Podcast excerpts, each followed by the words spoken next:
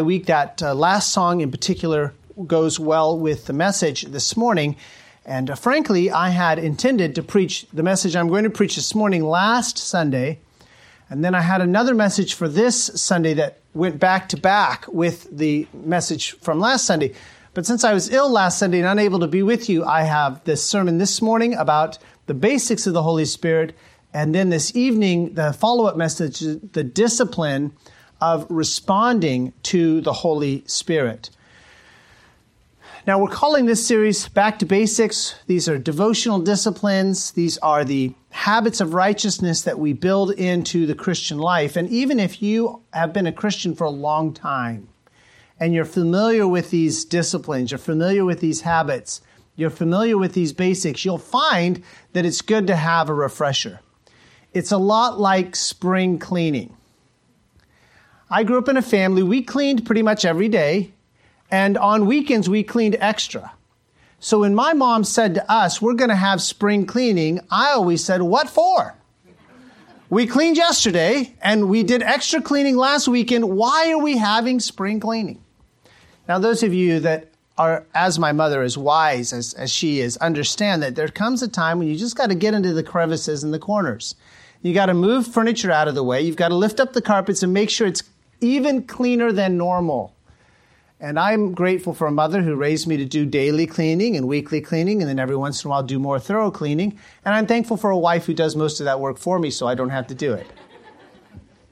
But seriously, seriously, as Christians, sometimes we just need to do some deep cleaning. We just need to make sure we get into the cracks and the crevices and we examine our own heart and see how our relationship with the Lord is.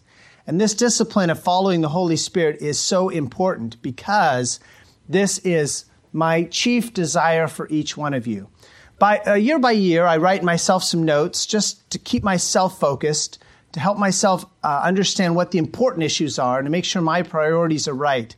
I call this uh, my yearly priorities list. And let me read to you the top priority from 2022. By the way, if you're ever interested in knowing what these are, they're not a hidden thing. I don't keep them from you. There's nothing secret about them.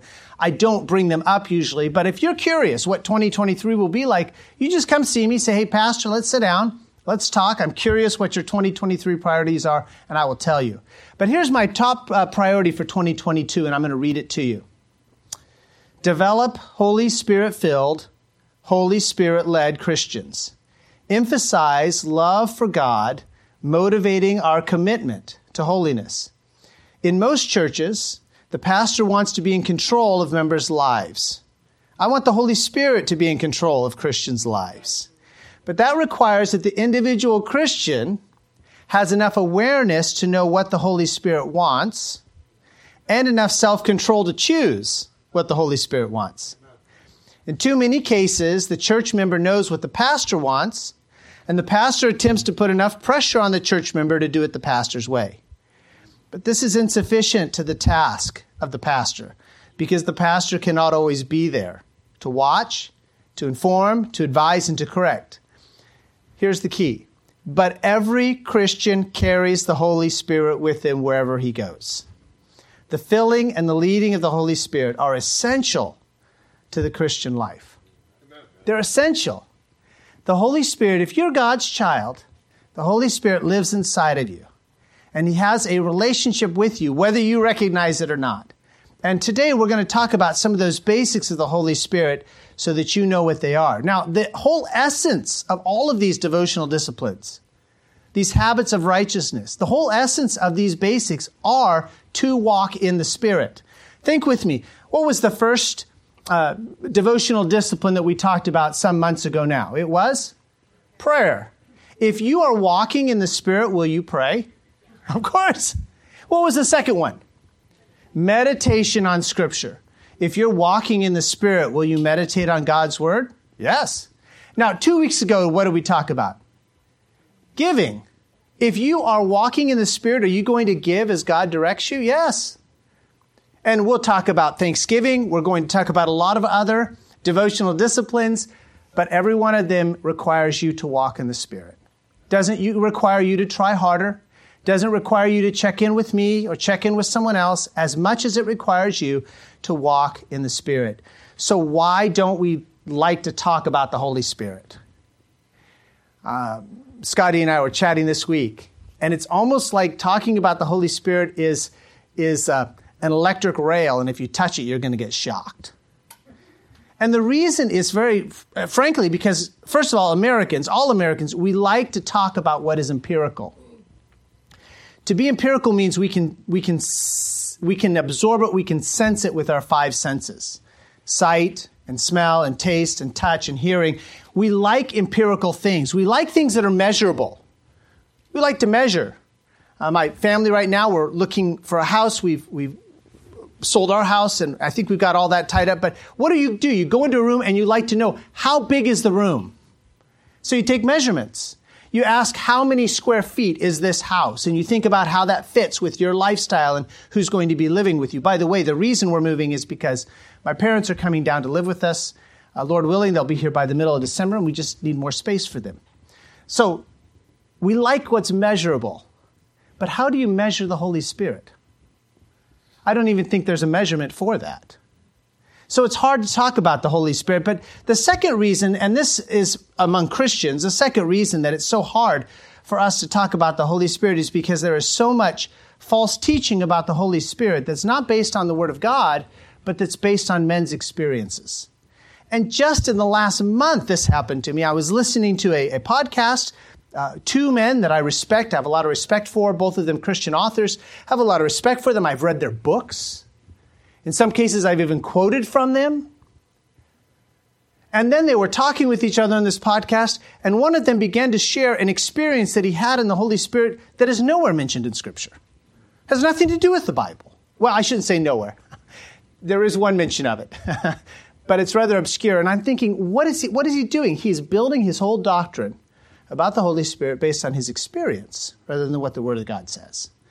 So, we're going to look at this um, matter of the Holy Spirit this morning, and there are some issues that I'm not going to deal with at length, but because they're so common in our society and because the Scripture deals with them so plainly, I want to mention three misunderstandings, common misunderstandings about the Holy Spirit that we're just going to touch on today and move on. And if this is one of your uh, misunderstandings, something you really struggle with, I'd be glad to sit down at length, take an hour or two hours, and search the scriptures with you and see what they say.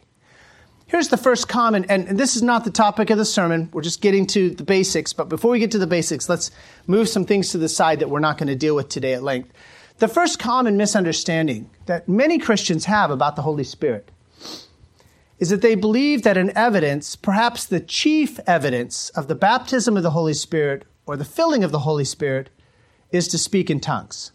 In fact, I've read doctrinal positions from churches that say, if you are baptized in the Holy Spirit or you are filled with the Holy Spirit, you will speak in tongues. Now, that is a false teaching. And I can show it to you. I'll just show it to you and we'll move on. 1 Corinthians chapter 12. Turn with me. I, I, told you we get to Romans 8. We will. But let's go first to 1 Corinthians chapter 12. And I want to show you a couple verses here that helped me with this topic as I searched the scripture for myself to come to my uh, understanding of how the Holy Spirit works. 1 Corinthians chapter 12. Follow along as I begin reading in verse 28. 1 Corinthians 12 28 says, And God hath set some in the church. First, apostles, secondarily, prophets, thirdly, teachers. After that, miracles, then gifts of healings, helps, governments, diversities of tongues. Verse 29, he's going to ask some rhetorical questions. Let's answer the rhetorical question, okay? Rhetorical question number one Are all apostles? And the answer is no. Rhetorical question number two Are all prophets? No. Are all teachers? No. Are all workers of miracles? No. Have all the gifts of healing? No. Do all speak with tongues? No. Even in the early church, there were Christians who spoke in tongues, and there were Christians who didn't speak in tongues. So if you've ever been taught that if you want the, the fullness of the Holy Spirit, if you want all of the Holy Spirit you can have, you will speak in tongues, you've been taught incorrectly. And again, if you want to take an hour, two hours, five hours, there's a lot I have to say about this topic. And I thought about preaching on this topic first, but I'm just going to set that one aside. Can we do that? Nod your head. Okay. If you want to talk about it again, I'll be glad to go into detail with you. The second uh, common misunderstanding that many Christians have about the Holy Spirit, and I've heard them talk about it with me, I've had them talk about it with me. Many, many Christians mistake the filling of the Holy Spirit with some unexplainable euphoria. There's some thrilling feeling that they associate with being filled with or baptized by or in the Holy Spirit. And when they're missing that feeling, they feel like somehow they've lost some piece of the Holy Spirit. And if they have that feeling, they, they sense that the Holy Spirit is dwelling inside them. Again, let me show you scripture. Turn to 2 Corinthians chapter 1. 2 Corinthians chapter 1. And let's just look at verse 8. Paul is writing again, Corinthian church, and he says this to them in 2 Corinthians 1 8. For we would not, brethren, have you ignorant of our trouble, which came to us in Asia, that we were pressed out of measure, above strength, insomuch that we despaired even of life. Now, does that sound like Paul had a feeling of euphoria? I don't think so. He's trying to explain to them we were under a tremendous amount of pressure. It was one of the most stressful times in my life. And I believe he was filled with the Spirit. The problem was the circumstances were pressing in on him. So if you are lacking that euphoric feeling, that thrill that you once thought that meant you had the Holy Spirit, don't give in to your feelings. Trust God. God says the Holy Spirit never leaves you. He never forsakes you. He's that comforter who's always with you. That's why we sing that song. In the world you shall have tribulation, but be of good cheer. And as we saw in John 14, verse 16, it's because Jesus promised that other comforter would come and live within us. Here's the third common misunderstanding. We'll set that one aside now. Here's the common, uh, the third common misunderstanding, and that is many Christians believe that to be filled with the Spirit means that miracles happen so that your life is made easier. And so when life gets hard, when obstacles arise and you pray about them and the obstacles don't go away, when, when, when, when illness comes and you pray for healing, but you just get sicker, when there's a financial pressure and you, and you tell God, this is what I need, and God not only doesn't supply it, but there's another unexpected bill. They feel like somehow the Holy Spirit is, is quiet. He's not at work. He's not active. But again, that's not the truth. Turn with me to 2 Corinthians chapter 6 now in verse 5. And I, am just cherry picking. Yes, I know. Again, if you want to take some hours and go through case by case, verse by verse, I'd be glad to do that with you. But notice what Paul says about his own ministry in 2 Corinthians 6 5. He says, In stripes, that means he was beaten. In imprisonments, he was thrown in jail. In tumults, now, I don't know if he's referring exactly to this one, but Ephesians chapter 19 tells us that in the city of Ephesus, some people were so threatened by Paul's ministry that they started a riot. In tumults, in labors, hard work, in watchings. He, he means there's things going on, and we had to pay careful attention to avoid danger in fastings. I don't think he was fasting simply because he was trying to be spiritual. I think sometimes he fasted because there was no food to eat. And he says, that was our life. What happened? Did the Holy Spirit abandon Paul? No, no. No, no. The Holy Spirit was there the whole time. Don't think that the Holy Spirit being active in your life means that all your problems go away. Because they don't. The difference is when the problems come, the Holy Spirit comforts me, He advises me, He calms me. He says, just wait, wait on the Lord. Those are three common misunderstandings about the Holy Spirit that I'm going to set to the side. I've addressed them briefly. If you have further questions, be glad to sit down and talk with you at length about those. But how can we avoid, even as independent Baptists, we don't like to talk about the Holy Spirit. How can we avoid talking about the Holy Spirit when our goal is to develop spirit filled, spirit led Christians? I think a, a humorous story that helps explain my attitude now towards talking about the Holy Spirit is about the miller. A miller is a man who grains, uh, grains, grinds grain into corn, uh, grinds grain into wheat. No, grinds grain into flour. I'll get this right. I'll get this right. A miller grinds grain into, into flour. Could be wheat flour, could be other grains, but grinds grain into flour. There's a story about a miller and his son, his teenage son, and a donkey. And they were headed to town, so the miller got on the donkey and his son was walking beside him. And the people along the way said, He's a cool man why, riding the donkey while he makes his son walk. So the miller got off the donkey and he put his son on the donkey. And then other people said, Boy, what a lazy son. He's riding the donkey while his father walks. So then they both got on the donkey and people said, Boy, those two, that's cruelty to animals. Somebody call PETA. So they both got off the animal, and then other people said, Those idiots, what do they have a donkey for they're not going to ride it? So finally, they picked up the donkey and they tried carrying the donkey. Somebody's always going to be unhappy. And I don't preach on the Holy Spirit to make you unhappy. And if you are unhappy, I'd like to hear about it. I would. I'd like you to come talk to me about it. Um, recently, I preached another message, and somebody came and said, So and so is offended at your message. I wish so and so would come talk to me. I'd be glad to talk to you. Let's open up the Word of God and see what it says. So, we're going to step back from this discipline of the Holy Spirit, uh, discipline of responding to the Holy Spirit, to first talk about who the Holy Spirit is and what He does. We'll call this basics of, of the Holy Spirit. And I'm going to use two phrases today that you're going to see uh, in Scripture that I believe are nearly synonymous, so I may use them interchangeably. One is called walking in the Spirit. This is from Galatians 5 and verse 16 Walk in the Spirit, and ye shall not fulfill the lusts of the flesh. There's a second phrase that occurs in the Bible that I believe is nearly synonymous, and that's from Ephesians 5:18, be filled with the Spirit. Be not drunk with wine wherein is excess, but be filled with the Spirit.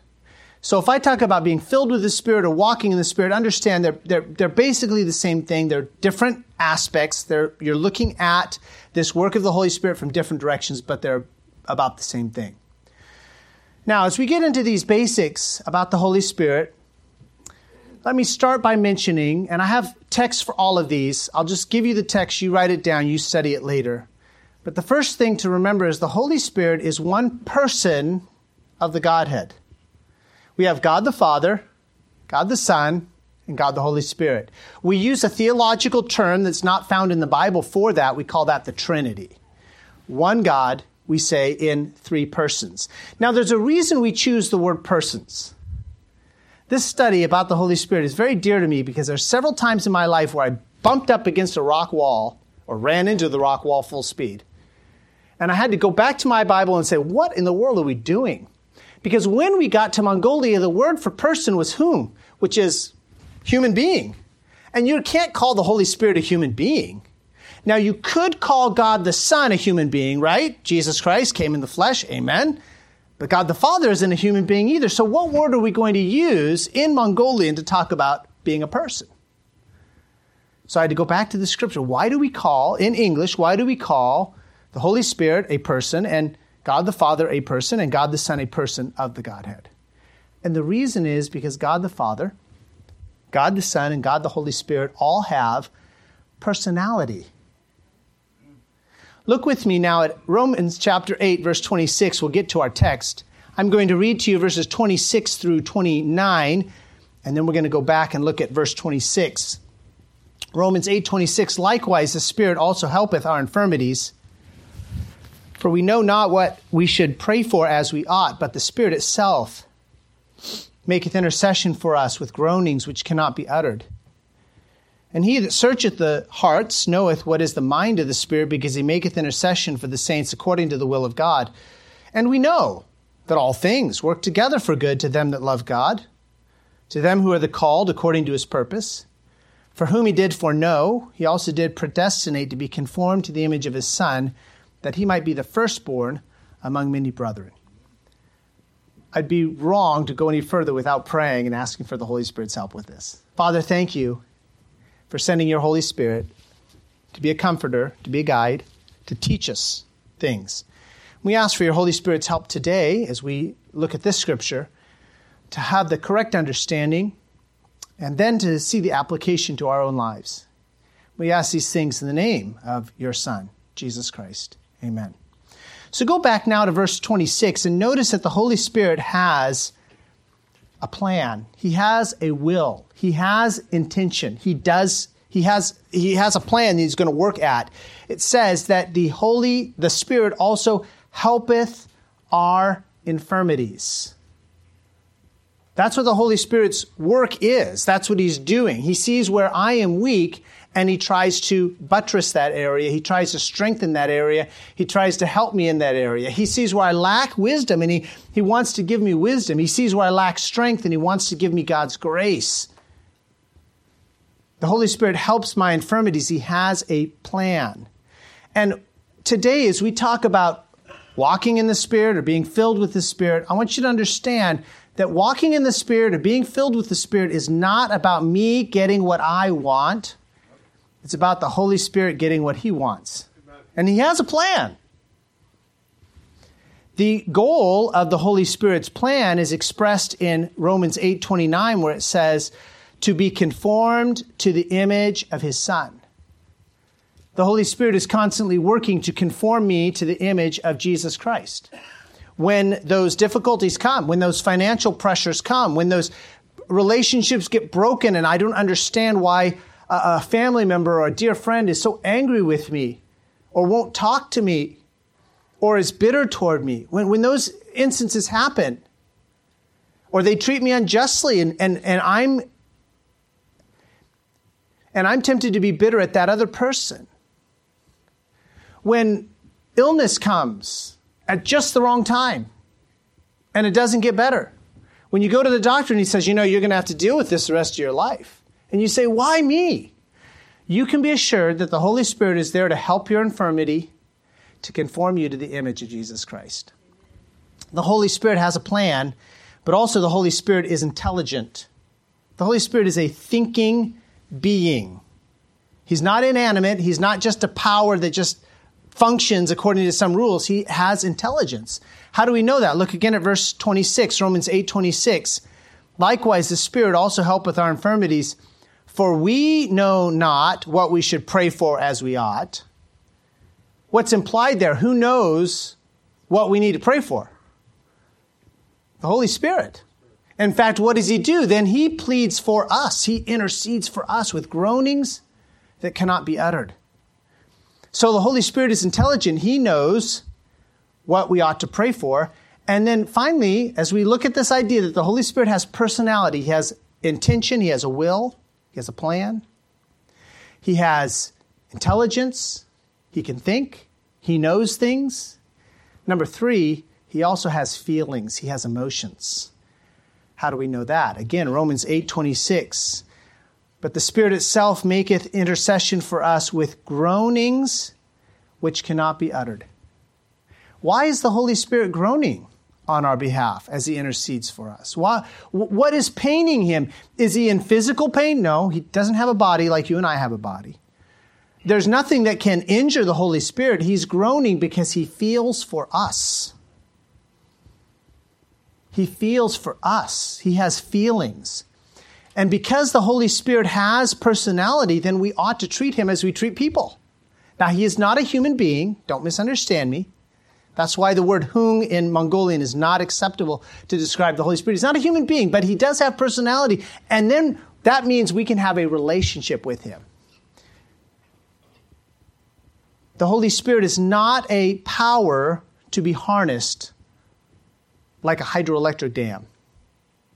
One of my favorite things is waterfalls. Second favorite thing is hydroelectric dams. We recently went down uh, for a family uh, vacation to to um, uh, southern Nevada, and of course, we have to see Hoover Dam. Or you drive up I 5 and you go over that bridge and you can't see it, but there's a dam that's holding all that water back in Shasta Lake. What are they doing? They're harnessing the power of the river to create electricity. But the Holy Spirit is not a power to be harnessed.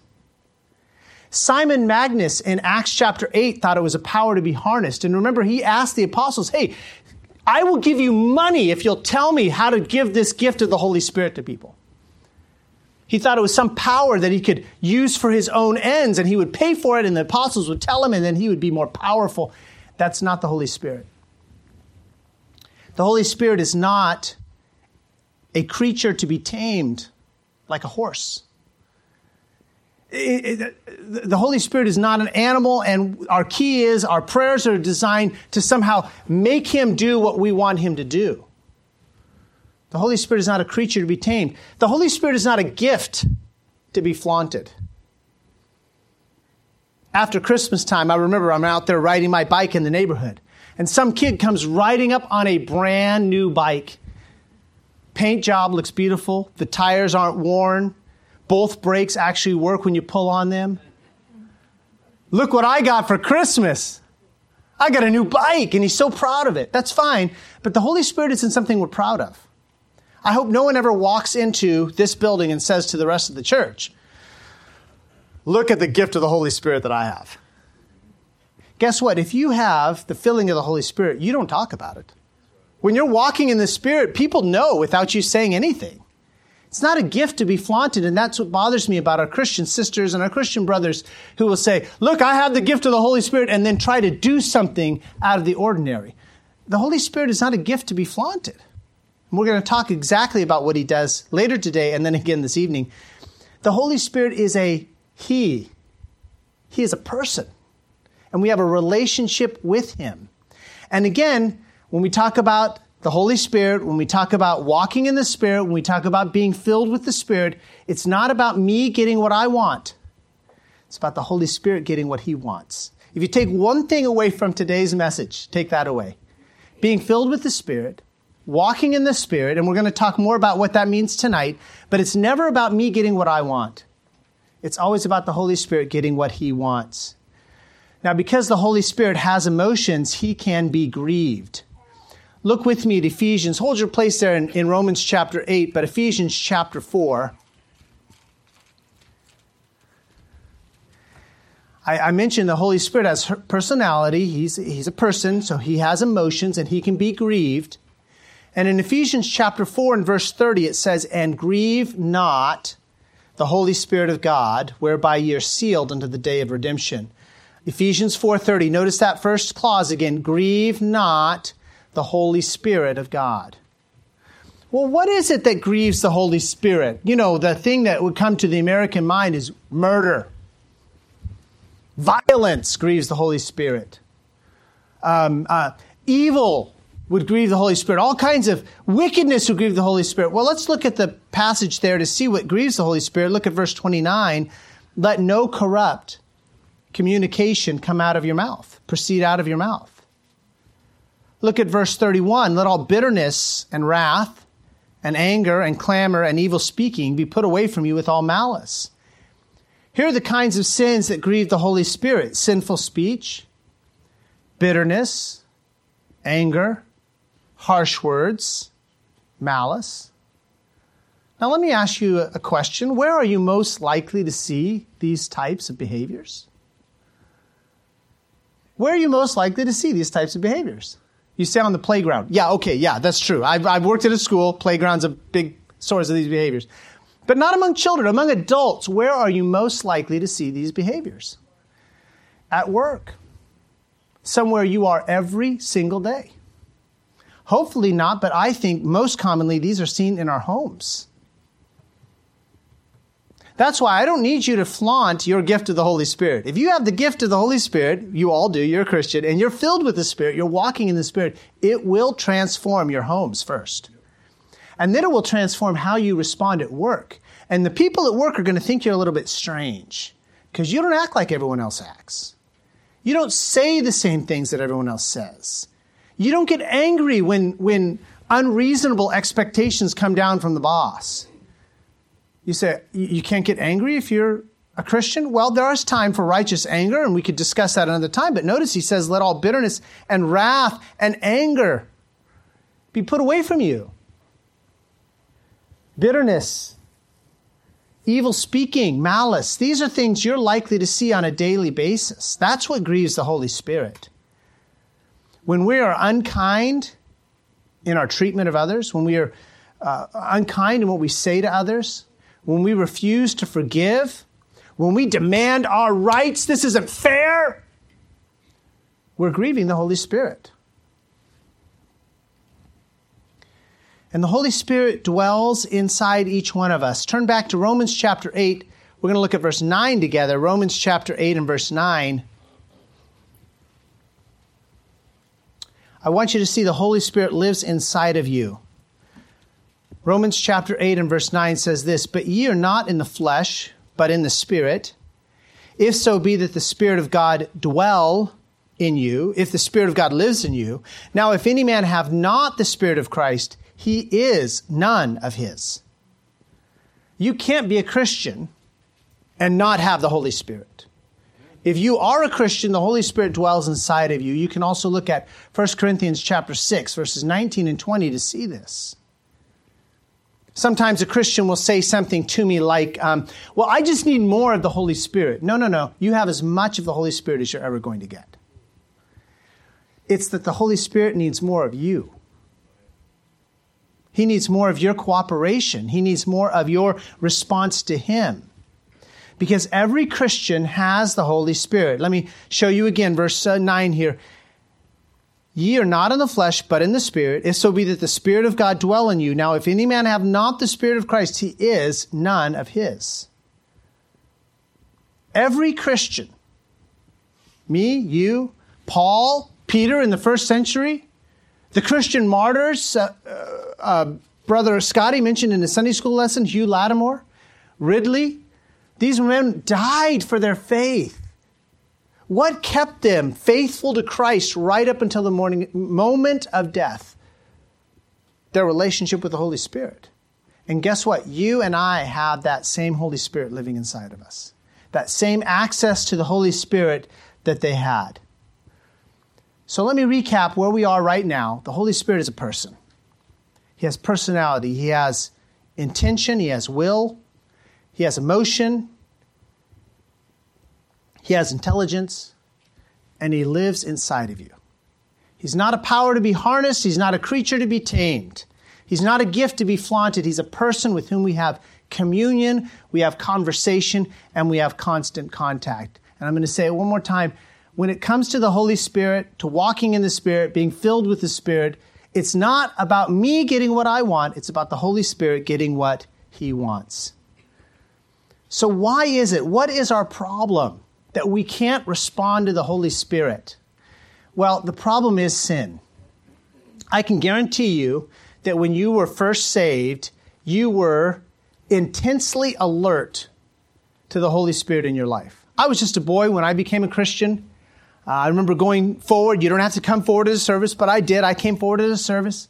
The preacher took me aside. He opened a Bible. I had been in church services for years at that point. I knew all the details, but guess what I didn't, had not done? I had not believed that Jesus Christ had died for me. I knew he died and then he rose again. I just didn't think it mattered to me. But that afternoon, early afternoon, as I came to faith in Jesus Christ, I distinctly remember going home, and I have two younger brothers. And what do three boys do in a household? we fight.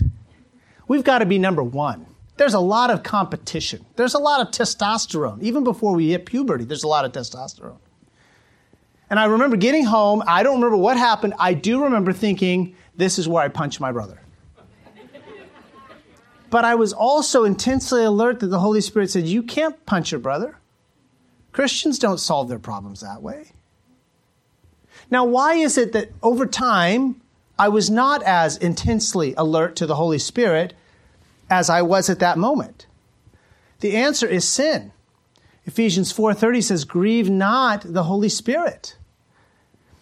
Um, 1 Thessalonians 5:20, "Quench not." Verse 21, "Quench not the Spirit." What happens is sin happens. What kinds of sin? Well, the sin we saw in Ephesians chapter 4, corrupt communication evil speaking, malice, bitterness, anger, wrath, clamor. Those things pop up in our lives, And rather than confess them as sin, what do we do? We hold on to them. We make excuses for them. We rationalize them. Yes, I got angry, but he made me mad. Yes, I'm bitter, but you should see what that person did to me. Yeah, I said that and that was unkind, but they said more unkind things than I said. Thinking just recently, a Christian admitted to me, I said some things that not even a sailor would say. I'm not sure I'd be proud of that. But you know, as long as we hold on to, I'm right, I had a right to say that, nobody can tell me otherwise, the Holy Spirit remains grieved.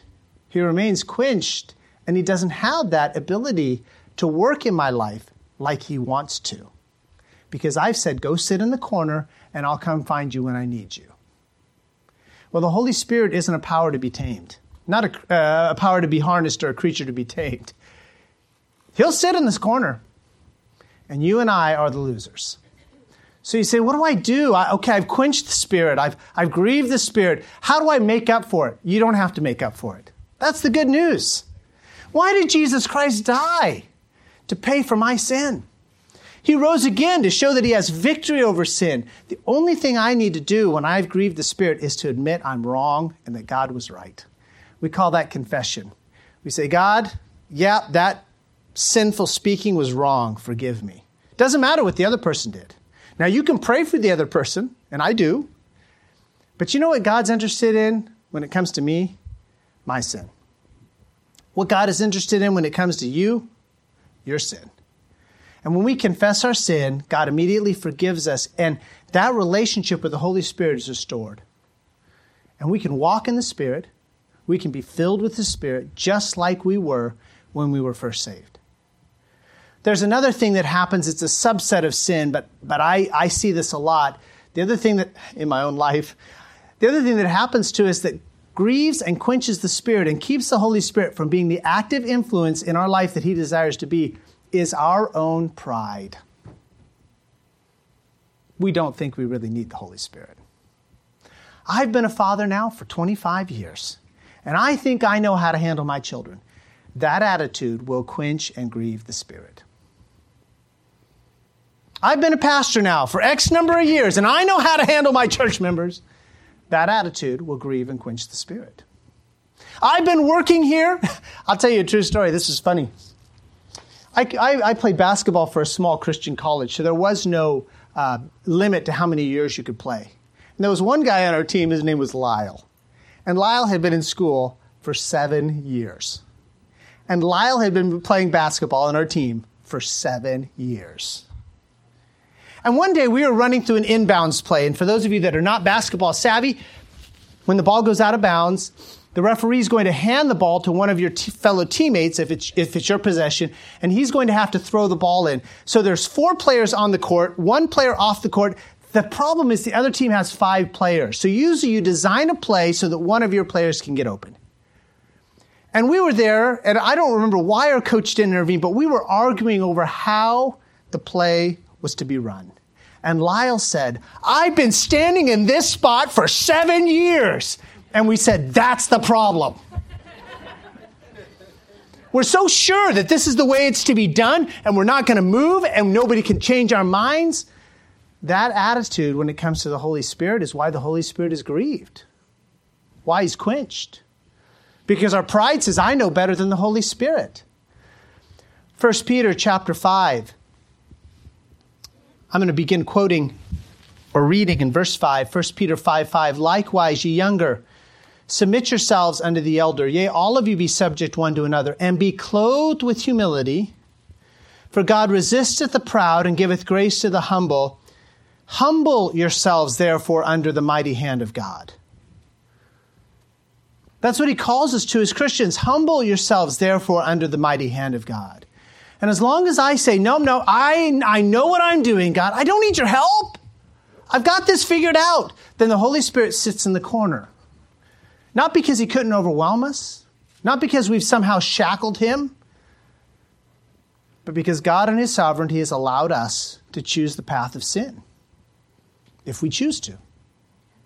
And as long as we persist in, I know better than God, the Holy Spirit remains grieved and remains quenched, and we can't walk in the Spirit. We can't be filled with the Spirit. Now, I'm going to talk more tonight about what that means to walk in the Spirit and to be filled with the Spirit. But if we can't get past this obstacle, we can't walk in the Spirit. Because again, the Spirit is, the Holy Spirit is not a power to be harnessed. Don't come back to tonight's message and think, you know, preacher's going to tell me exactly how I can get the Holy Spirit to do what I want him to do. Because to be filled with the Spirit, to walk in the Spirit, is not about you getting what you want. It's about the Holy Spirit getting what He wants. And until we get past this pride, until we get past our sinfulness, and we, and we get right with God, that is, we confess to God, this is my sin, this is what I've done wrong, forgive me, we can't walk in the Spirit. We can't be filled with the Spirit. We can't respond to the Spirit. And you say, well, what does it matter? Well, it matters because you can't pray like you ought unless you walk in the Spirit. Ephesians chapter 6, uh, verse 18 tells us, praying always with all prayer and supplication in the Spirit. You can't meditate on God's word to any sort of profit for as long, you cannot meditate on God's word with any sort of profit as long as you're walking in the flesh. You're going to find that giving to the Lord, what He asks you to give, is, is not cheerful, not joyful at all. It's a drudgery as long as you're walking in the flesh. And all of the future ones that we're going to look at, you're going to find very hard.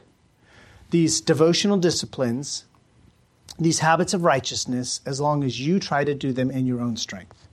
You need the Holy Spirit. I need the Holy Spirit.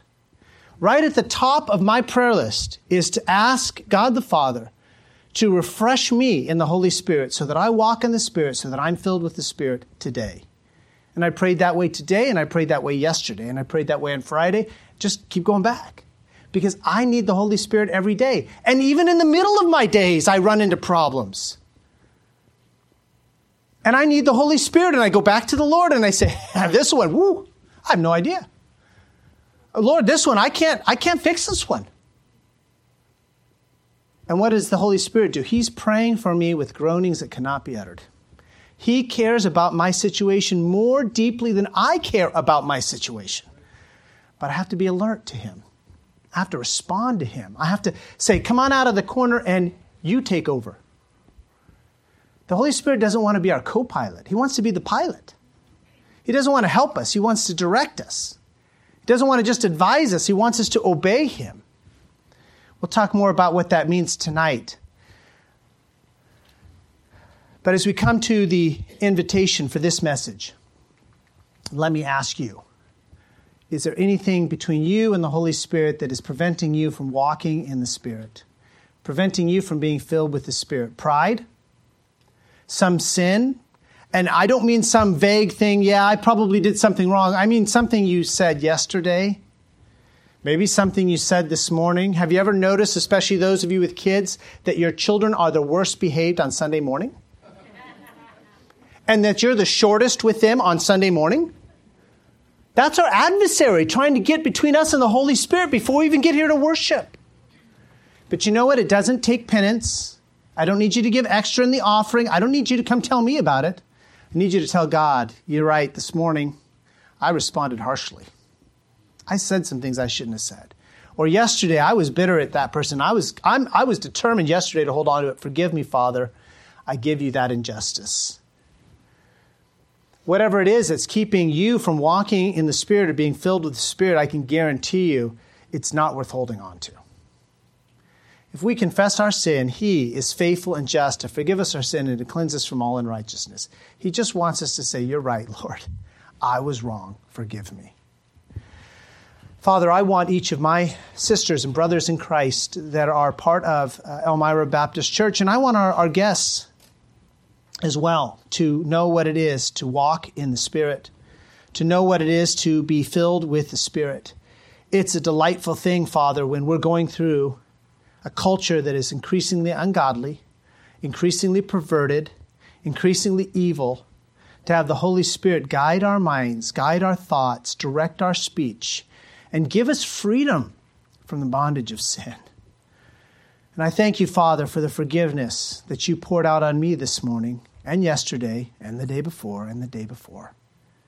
I thank you that your mercies are new every morning, that great is your faithfulness.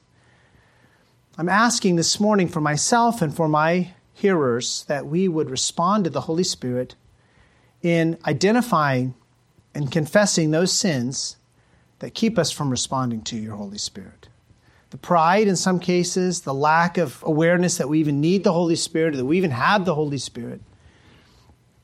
And certainly, Father, if there's some speech or bitterness or anger or malice or clamor that's been hiding in our hearts. Well, it's not really hidden, but we think it's hidden. And you know about it. Help us to be frank with you, candid. You already know, but we need to confess it. Give to my hearers a spirit of confession so that they can be right with you. And I ask these things in the name of your Son, Jesus Christ. Amen.